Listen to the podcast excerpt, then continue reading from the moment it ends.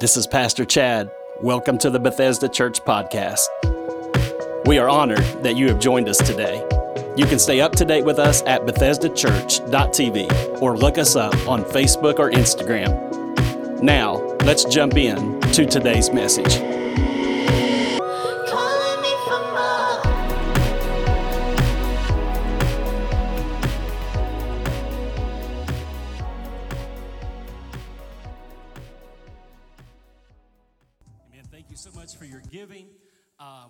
You once again. Uh, today we're going to stay in the series entitled Monarchy.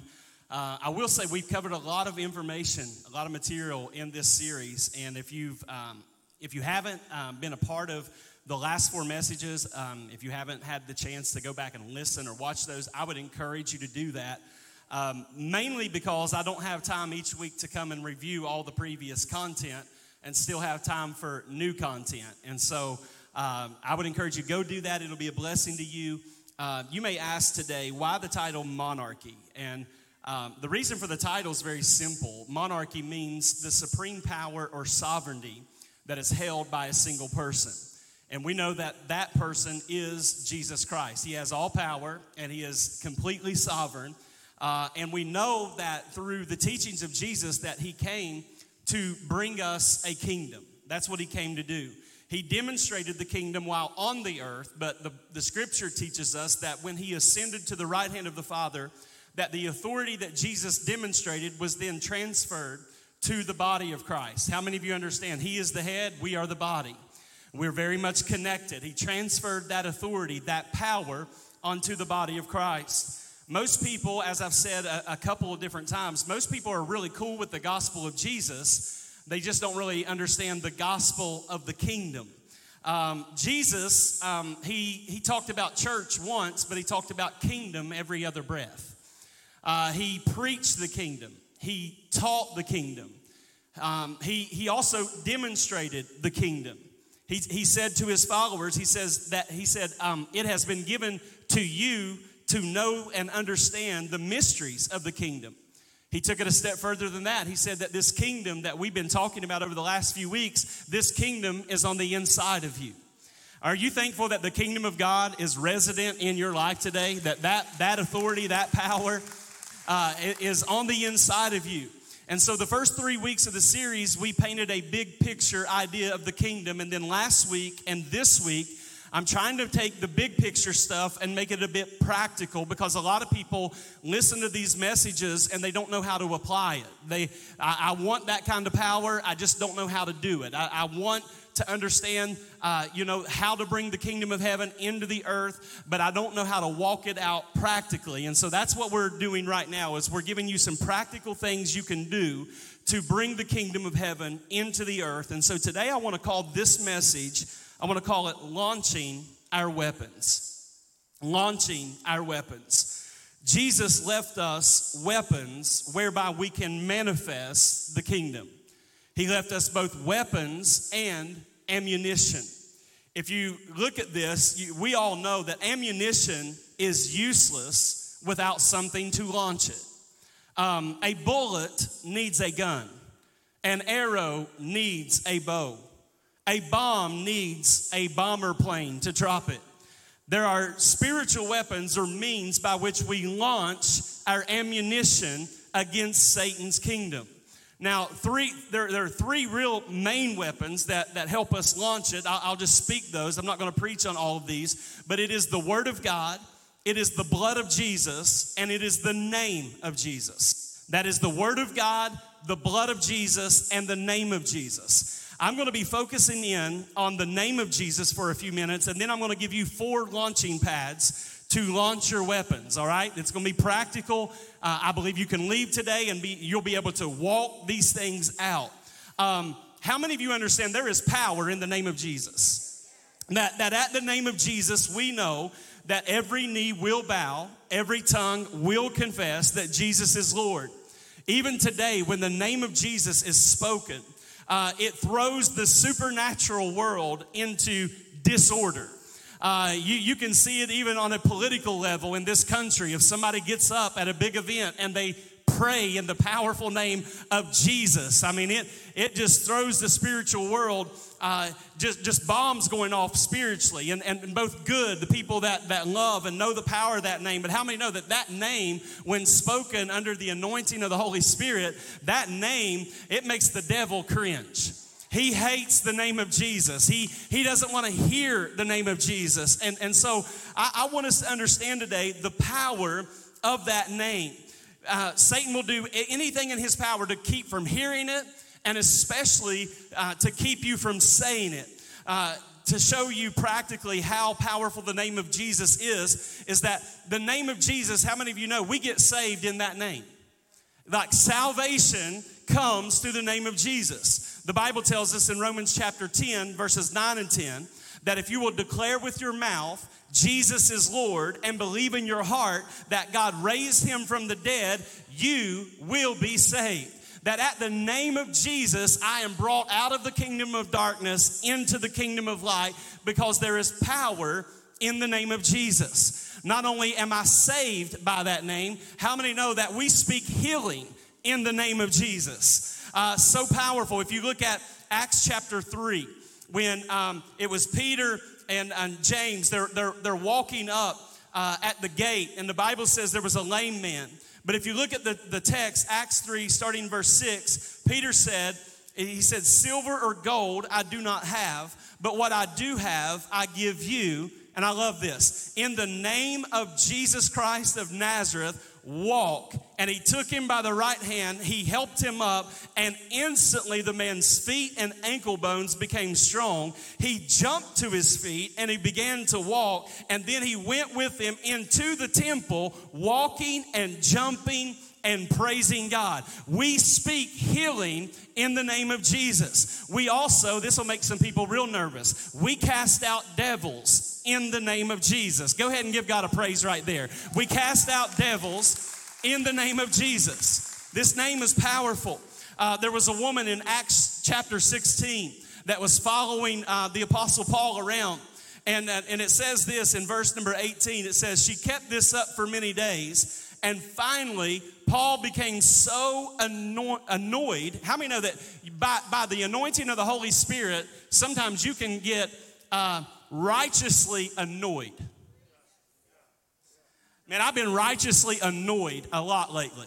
Paul was righteously annoyed, annoyed, and he turned around and he said to the Spirit, not to the woman, he said to the Spirit, in the name of Jesus Christ, I command you to come out of her. And at that moment, that spirit left her. I'm telling you, we cast devils out in the name of Jesus. Some of you, what you're walking through is not ordinary, but it is actually a spiritual battle that you're walking through. And from time to time, you got to take some inventory and realize this is not flesh and blood I'm fighting against. This is a spiritual battle, and I'm going to speak to whatever it is in the name of Jesus. There's power in that name.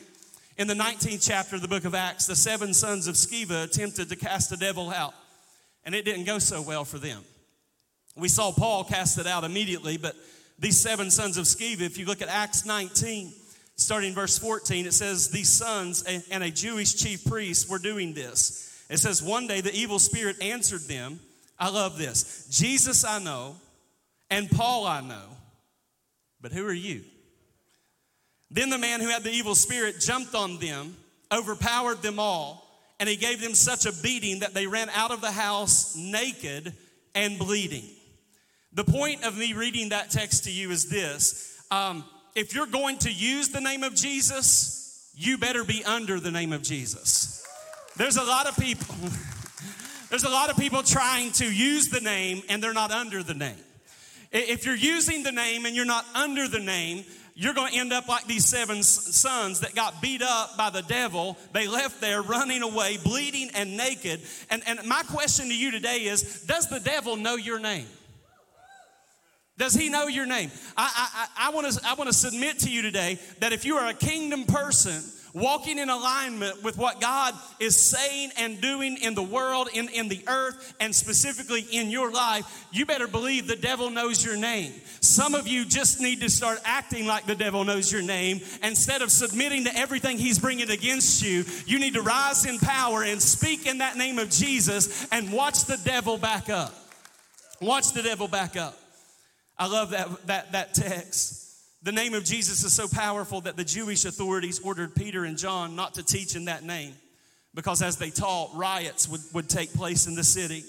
When Paul and John taught about Jesus, it, it spurred extreme reactions, many of them negative, because what, when they taught in the name of Jesus, it went against what they had learned in the law.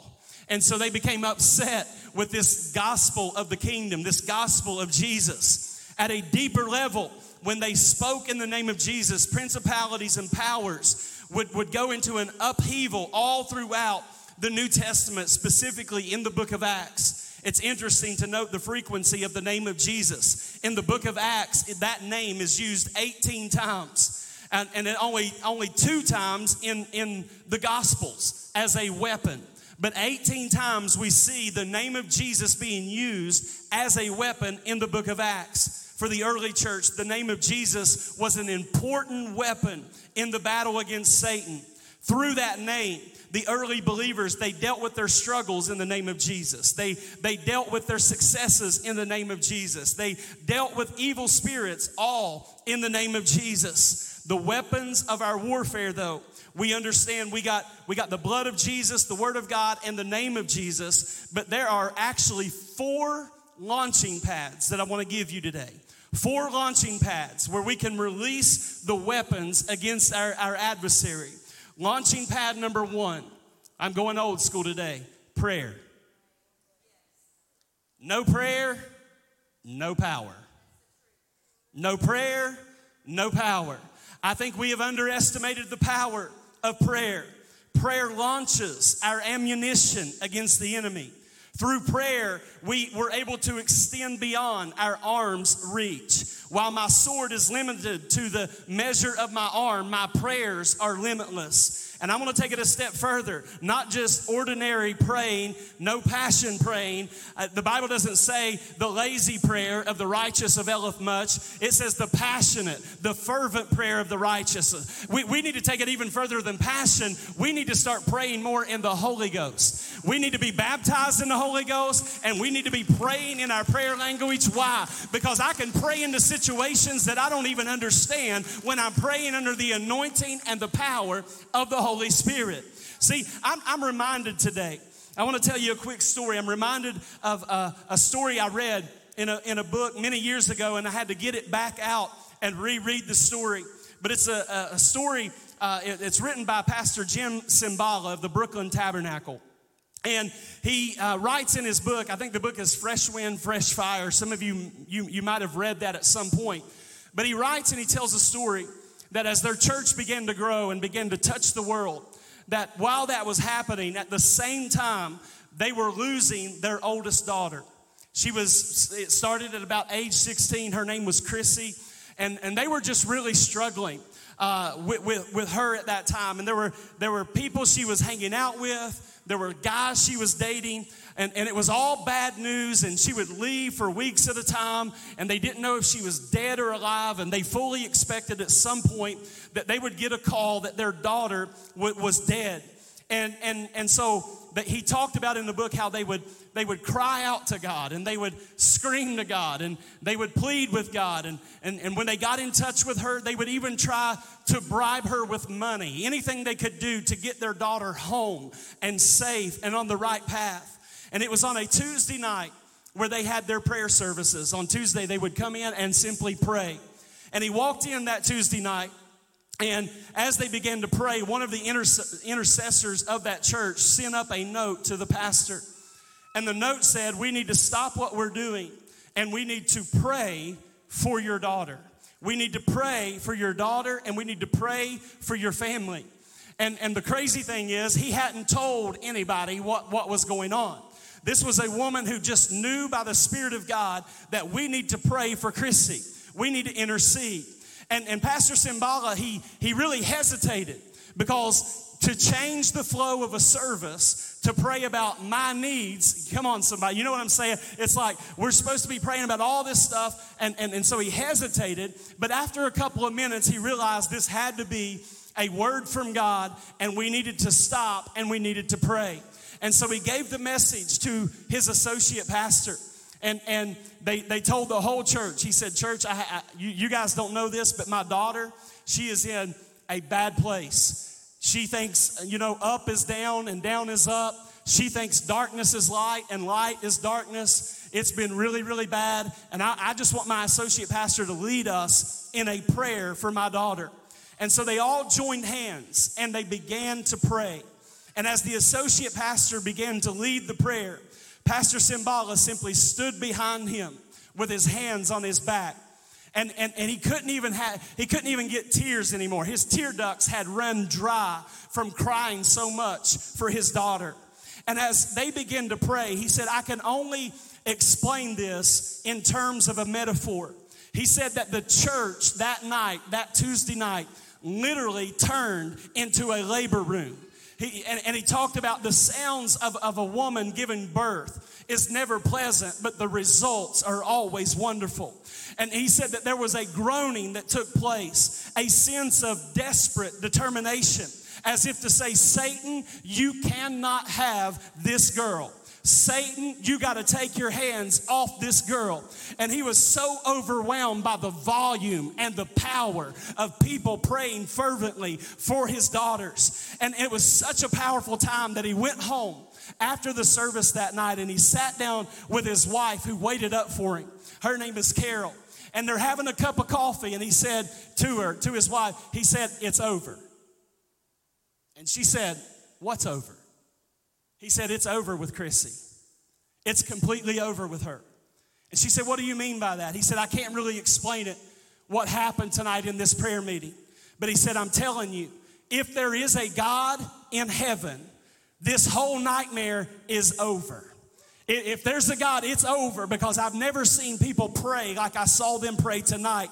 And here's the cool part 32 hours later on a Thursday morning, He's up, Pastor Cymbala, and he's got shaving cream all over his face, getting ready for the day. And about that time, Carol, his wife, busts through the bathroom door and says, You got to stop shaving and get downstairs. And he's like, Why? He said, Chrissy is home.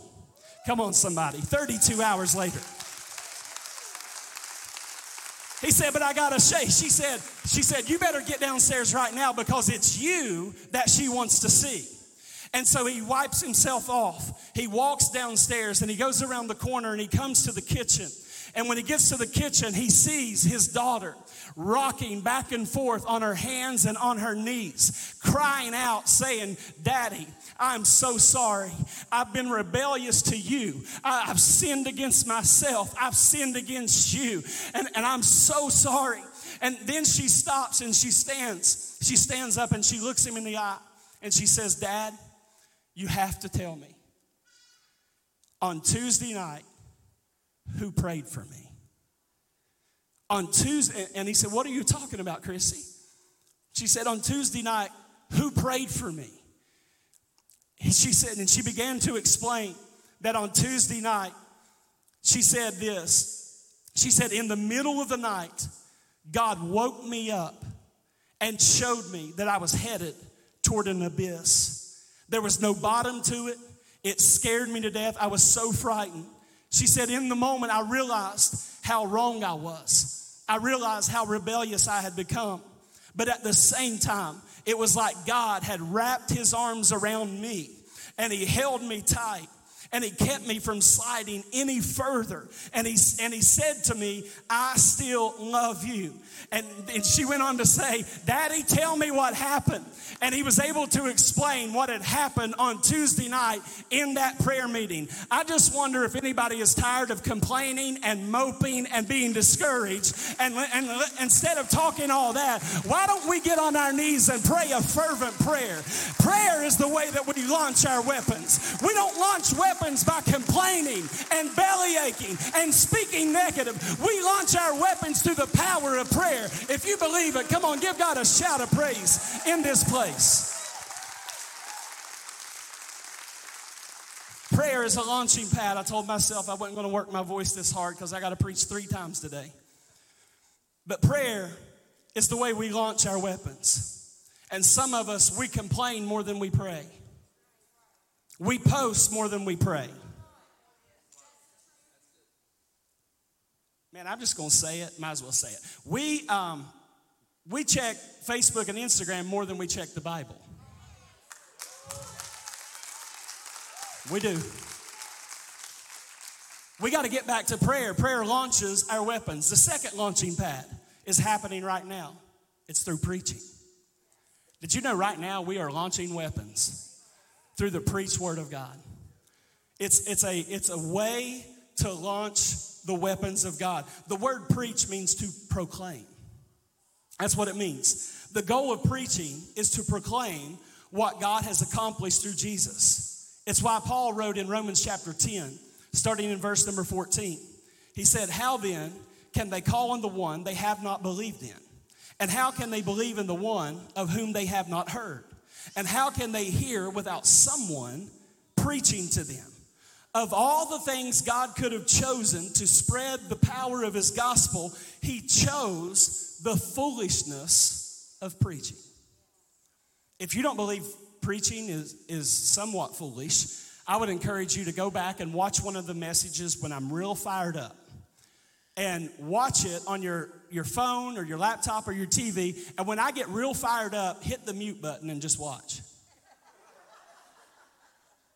You're going to say, Pastor Chad is possessed. I am possessed, baby. I'm possessed by the Holy Ghost. Come on. It don't make sense. I don't know why God chose it that way, but He chose the foolishness of preaching to, to equip us for what we're called to do. It's through preaching that lives are changed. It's why Paul, when he preached, he, he would often preach about the blood of Jesus and about the cross and about the resurrection. He said in 1 Corinthians chapter number 2, verses 3 through 5, he said, I came to you in weakness with great fear and trembling. My message and my preaching were not wise and persuasive words, but with a demonstration of the Spirit's power, so that your faith might not rest on human wisdom, but on God's power. I love that Paul said, I didn't have fancy words and I, I, could have impressed you. I knew 10 languages. I could have impressed you, but I didn't come to flatter you with words, but I came in demonstration and in power. That's why Satan works so hard to obscure the cross from us. If he can obscure the cross from us, then he can rob us of the power that we need to live in victory today. I'm amazed that Christians can sit under anointed preaching and have a take it or leave it mentality. See how low the claps are? Because we can sit under anointed preaching and, and, and critique, evaluate it, lining up with what we think. Do you know, as your pastor, that when I come and preach the word to you, this is not, well, maybe. This is God talking to you. Some of y'all, I need to hear from God. You're hearing from God right now. You are hearing from God. Now, this isn't to replace your personal time with God. You need to hear from God there. But on Sunday, we're not just coming to hear a message that we get to decide on whether we're going to believe it or activate it in our lives or not. This is a moment where we do, in this moment, we have faith to receive it and activate it.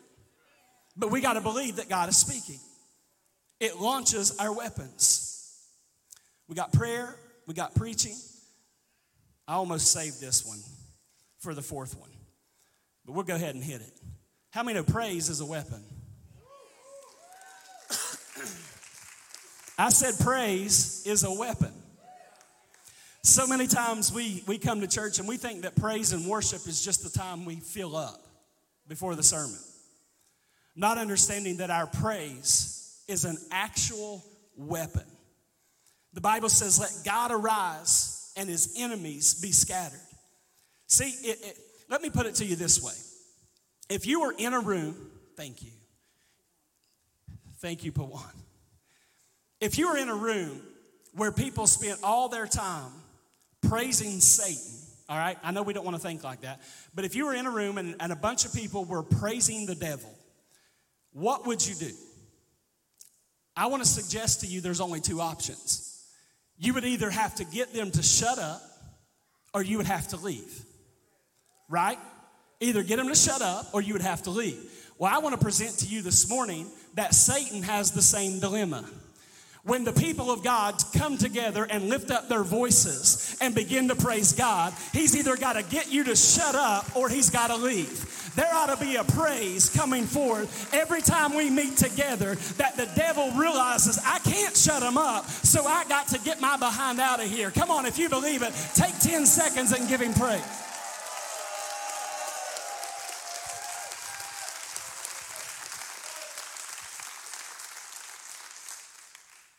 Praise is a weapon. In order to have that kind of praise, I have to, in order to praise God like that, I have to get over my pride. I have to get over my fear of what people might think. I've got to get over, uh, pa- I got to get past the barriers in my mind. Some of you, what you need to get past is guilt. You need to get past condemnation. The reason you can't praise God is because every time you come into the presence of God, Satan reminds you of what you did. He reminds you of what you did. And, and, and that's what he does. He is the accuser of the brethren, which means that he accuses us day and night. That happens 24 7. I mean, it's seven days a week, 365 days a year. He runs his mouth against you. And if you don't learn to appropriate the Word of God into your life and the blood of Jesus into your life, you'll come into the presence of God and not even be able to lift up a praise because you feel like you're not worthy and like you, you're not valuable. But when you know that it's not my righteousness, it's His righteousness, and yes, I messed up, but I have repented and moved on from it, I have a right to give God some praise. I have a right to lift up my voice. If you don't believe praise is a weapon, just ask Paul and Silas if praise is a weapon. The Bible says that they were locked up in a dungeon, locked up in prison, and they're chained up in the pitch dark. And the Bible says that at midnight they began to sing. Some of us can't sing on a Sunday morning, much less in a dungeon. Man, I must be feeling it today. But it's they in a dungeon. They they can't even see. They're chained up. And Acts 16, and, and I won't read it all, but we'll start in verse 25. It says, About midnight, Paul and Silas were praying and singing hymns to God. And the other prisoners were listening to them. And suddenly there was such a violent earthquake that the foundations of the prison were shaken. At once, all the prison doors flew open and everyone's chains came loose. The jailer woke up, and when he saw the prison doors open, he drew his sword and was about to kill himself because he thought the prisoners had escaped. But Paul shouted, Don't harm yourself. We are all here. And the jailer called for lights, rushed in, and fell trembling before Paul and Silas. He then brought them out and he asked, Sirs, what must I do to be saved? That tells me that there is a praise that will not only set you free, but set everybody around you free. There is a praise that will cause the lost to say, What must I do to be saved? Could it be that some of the chains we can't break in our life is because we can't move beyond our pride and give God the kind of praise that He really deserves? The Bible says that Satan prowls around like a roaring lion, seeking whom he may devour. If you were to look at that, it says as a roaring lion. But if you were to go to Google, all right, we won't even do the Bible here, you just go to Google. And you were to ask Google, what do I do if I come face to face with a real lion? Like, not one that as a roaring, like if you were face to face with a real lion, what should you do? Here's what Google says. Number one, you should stand your ground. Stand your ground. All throughout Scripture, we're told to stand, right? To stand firm on the Word of God. Standing means that you refuse to give up the promise. And, and, and so it, it's real cool. If you come face to face with a real lion, the first thing you do is you stand your ground. Some of you, you're not standing your ground. Secondly, you show no signs to a real lion. you show no signs of fear. Zero signs of fear. Listen, the reason you stand and you show no signs of fear to a real lion is because if you run or show fear, you're dead. That lion is going to consume you. All right? I stand my ground. I show no signs of fear. Why? Because, listen, in the spiritual realm, you got to understand fear is a spirit. You don't come into the world with fear. It's either a learned behavior or something the enemy has brought into your life. God has not given you a spirit of fear, but of power and of love and of a sound mind. So Google says, stand your ground, show no signs of fear. And then the third thing, this is according to Google, make yourself look bigger. This is crazy. Rory Young, he, he is a, uh, a safari guide, I believe, is, is uh, what he does. But he says if you see stalking indications, he said, then raise your arms above your head clap loudly, and most importantly, shout your head off. That doesn't sound like a safari guide, that sounds like a preacher wrote it. Some of you have been intimidated by the devil. It's time to stand firm, no fear. Throw your arms in the air, clap. Come on, shout unto God with a voice of triumph. Why? Because your praise is a weapon.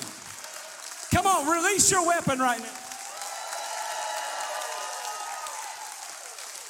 Your praise is a weapon.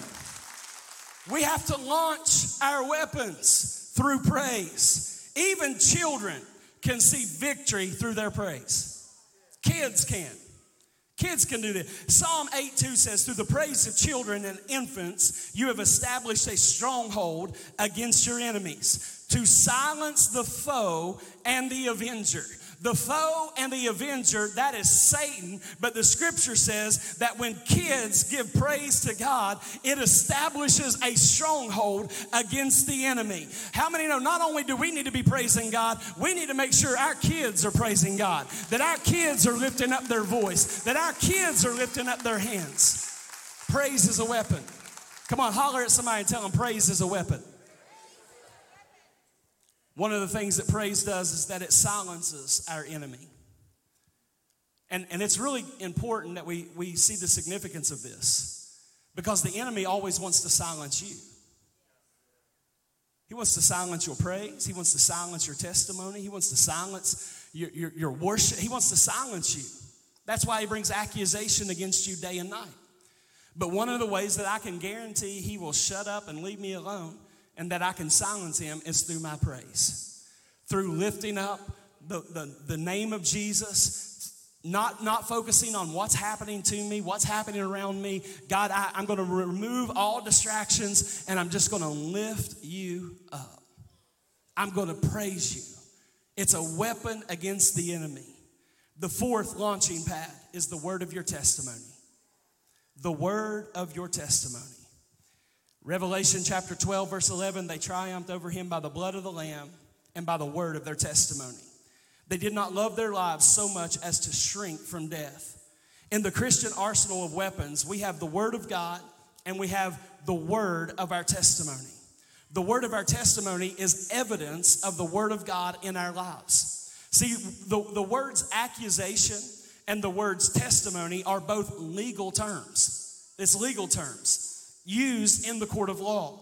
The word accusation gives the idea of a prosecuting attorney accusing the defendant of a specific crime. That's what Satan does. In response, the defendant presents their testimony of innocence. As believers, we can testify that through the blood of Jesus Christ, our accuser has no basis to level blame against us, that our record is clean.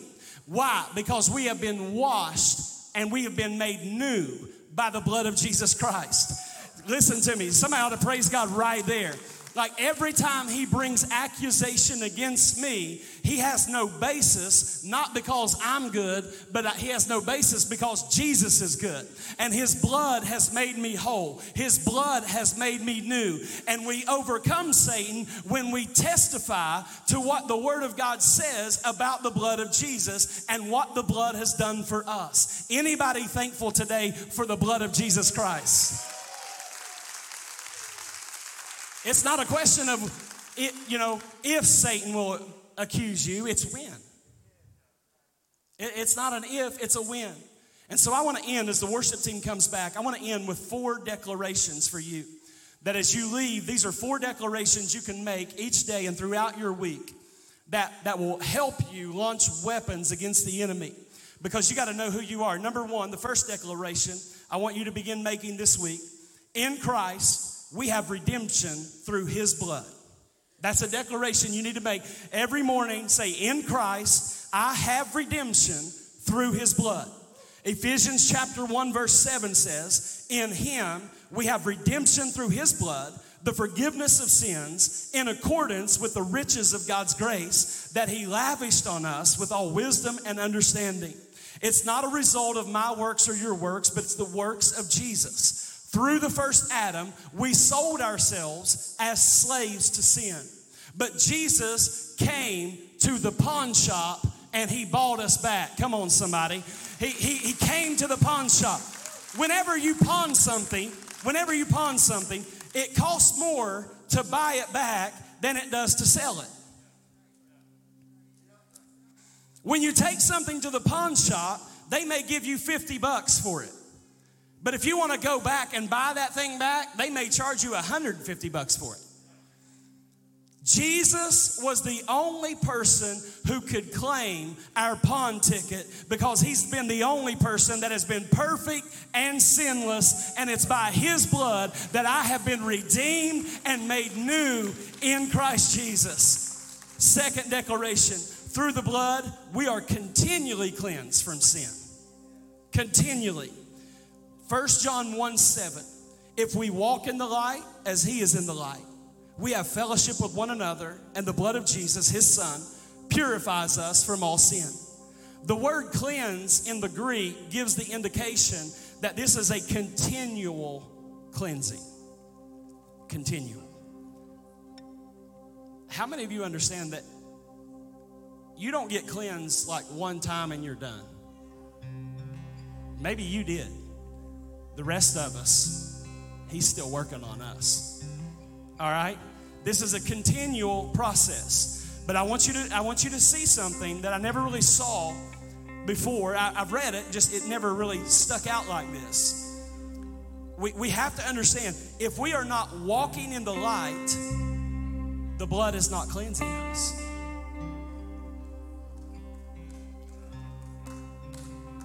That, that was a bomb for me this week. If you're not walking in the light, the blood is not cleansing you. There's some people that choose to walk in darkness. It's real quiet. But if I don't make a decision to walk in the light, I'm not cleansed. He said we are cleansed if we choose to walk in the light. What does that mean? It means that if I ignore the Holy Spirit, when he's telling me, Chad, this is wrong in your life, and I ignore it, and I, uh, I ignore maybe even people that have came now and told me, you know, to confirm what the Holy Spirit has been dealing with me about, and I ignore them, and then I, I ignore somebody else that maybe they're over me in the Lord, and, and no, no, no, it's not me. How many know? If I'm not willing to walk in the light, the blood is not cleansing me you better choose to walk in the light. I want to tell some people all that's happening in the world right now, I, with, with what happened in Israel this week, the signing of this peace treaty, all these things, if they begin construction on the temple, guys, we are on the verge of the rapture of the church and the seven year tribulation. You better make sure that your heart is right. You need to work out your own salvation with fear and trembling. Now is not the time to hold on to darkness. Now is the time to say, I'm coming out of darkness. I don't care if it offends people. I'm going to choose to walk in the light to confirm the blood of Jesus will cleanse me. Come on, go ahead and stand up. Go ahead and stand up. Number three. Third declaration through the blood, we are made righteous. You need to say this through the blood, we are made righteous. Romans 5 9, since we have now been justified by his blood, how much more shall we be saved from God's wrath through him? It's another um, legal term. Justified, meaning acquitted, means made righteous. Society will say, commit the crime, do the time. But how many know we commit the crime but if we come into God's kingdom, we don't have to do the time. The time we, we, we get out of it through Jesus, through the blood, we have been made righteous. And the fourth and final declaration is through the blood, we are partakers in God's holiness. Man, this is so good. Did you know God has made you holy?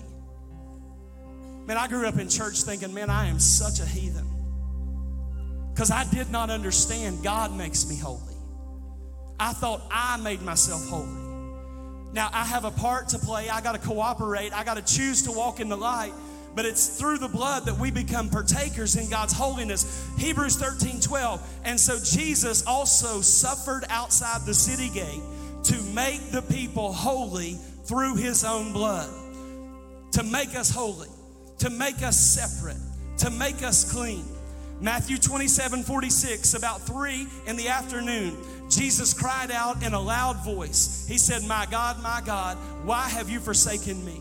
The reason Jesus cried out like that is because he sensed in that moment a separation from God's presence because we know that, that Jesus bore our sins and God can't even look at sin. But Jesus, watch this, he became the curse. He became the rejection. He became the sin.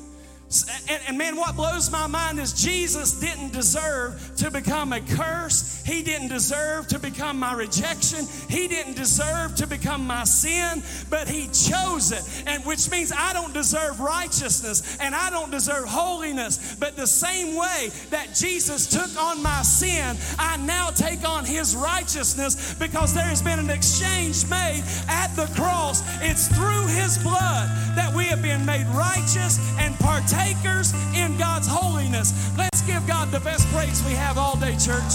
It's a good place to praise Him right there.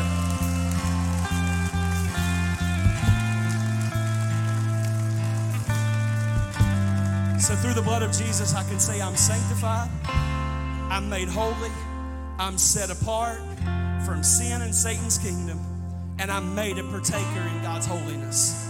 We thank God for His goodness. We praise God for His greatness, but we worship Him for His holiness. We worship Him for His holiness. Would you close your eyes and bow your heads? No one looking around. I want to speak to those in house and those that are watching online. Maybe you say, Pastor, I'm not where I need to be with God. I'm not, I've not been made righteous. I've not been made holy. I'm not a partaker. I, I, I love what you said today, but I need that in my life. The Bible says that we are saved by believing in Jesus Christ, believing that He came, that He died, that He, that he got up on the third day, that we believe in our heart, and we confess with our mouth. So if you're here today and you need to make Jesus the Lord of your life, if that's you, would you throw your hand up right there where you are and say, Pastor, that's me. I need to make things right with God today. Anybody at all that would say, one over here, God bless you. Another one here, God bless you. Anyone else? Another one? Awesome, awesome, awesome. Anybody online that you would say that's that's me today? Anyone online at all? We want to pray with you as well. How many think it's really cool that three people, I think three people in house, are going to give their lives to Christ? Come on, church. It's awesome. It's good news. Good news. Would you pray with me? Everybody lift your voice. Say, Dear Heavenly Father, I come to you in the name of Jesus. I'm a sinner. I've committed sins. I need a Savior. I can't save myself. So I ask you, Jesus, to forgive me and to cleanse me. Come into my heart, be my Lord and my Savior. Thank you for saving me and changing me. In Jesus' name, amen. Come on, give those people a big hand clap right there. Welcome to the family of God. We're so excited for you. So cool. I'm going to ask the worship team to come and get in place. We're going to do one more song. Let's take some time today just to worship God. Maybe even turn this into a prayer time for you and your family. But let's let's spend some time in the presence of God. God bless you guys.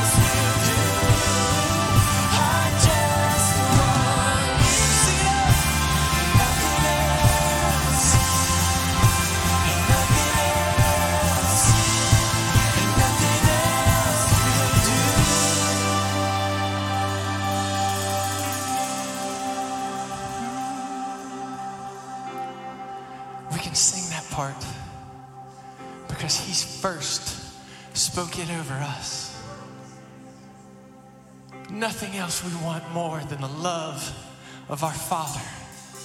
There's nothing else that we want more than the love of our Savior Jesus Christ. But in order for that to happen, He first had to look down on our filthy mess and say, All I want is you.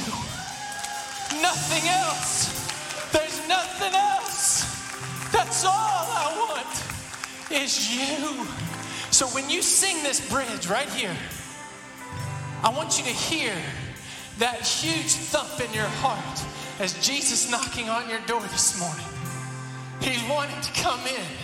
He's wanting to clean some things out. He's wanting to fill you up this morning. But in order to do that, you've got to open that heart's door and you've got to hear him singing this song over your life.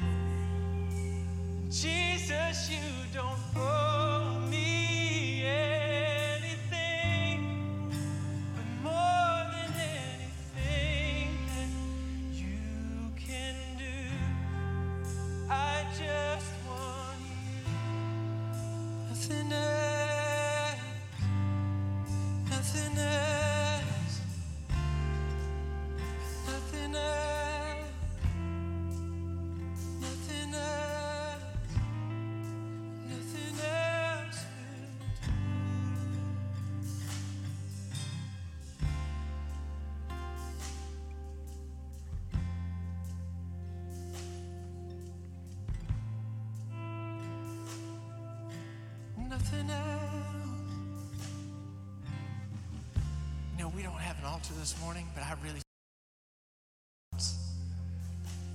It doesn't matter where we are. Nothing else replaces His presence this morning. Amen. Has it been a good place to be this morning, Bethesda? Come on, y'all can do better than that. I know y'all felt that too. Hey! Thanks for listening to this episode of the Bethesda Church Podcast.